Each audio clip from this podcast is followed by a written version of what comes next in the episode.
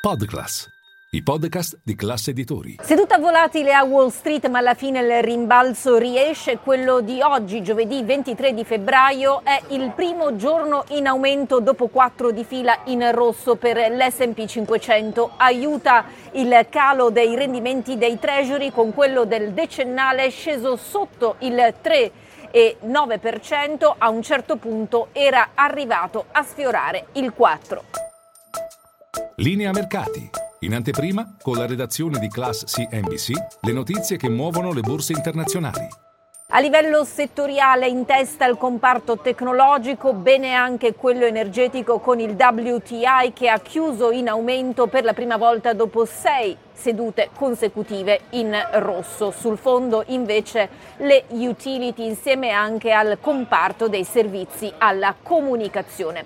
Tra gli investitori continua il dibattito, il braccio di ferro tra un'economia che dà segni di resilienza da un lato e dall'altro i timori che questo possa trasformarsi in una Federal Reserve ancora più aggressiva. Di oggi la seconda lettura del PIL del quarto trimestre del 2022 quando l'economia è cresciuta negli Stati Uniti al tasso annualizzato del 2,7%, un pochino meno del 2,9% registrato nella prima lettura. La revisione al ribasso è dovuta al ritocco all'ingiù delle spese dei consumatori, però in parte controbilanciate dagli investimenti aziendali.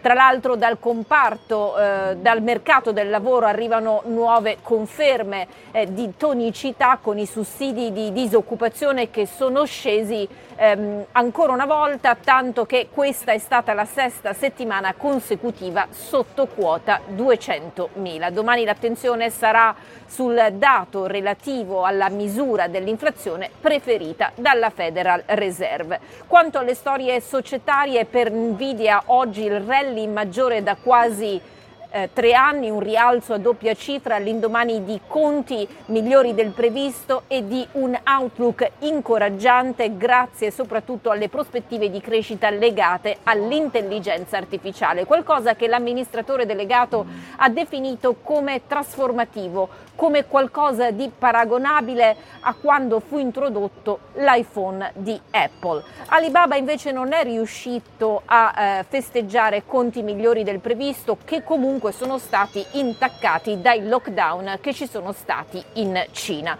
Quanto a Netflix invece il gruppo ha tagliato i prezzi in oltre 30 paesi con l'intenzione sostanzialmente di attrarre abbonati che sapete benissimo hanno a disposizione tante opzioni di scelta, il tutto mentre il gruppo prepara ulteriormente una stretta sulla condivisione delle password. Quanto alla Banca Mondiale, sorpresa da parte degli Stati Uniti che hanno deciso di nominare l'ex amministratore delegato di Mastercard, nonché presidente di Exor, come l'uomo eh, che potrebbe andare a sostituire l'uscente David Malpass alla guida dell'Istituto di Washington. L'iter per la nomina si concluderà entro la fine di marzo. La scelta di Washington è arrivata nel giorno in cui il board della Banca Mondiale ha promosso nomine al femminile.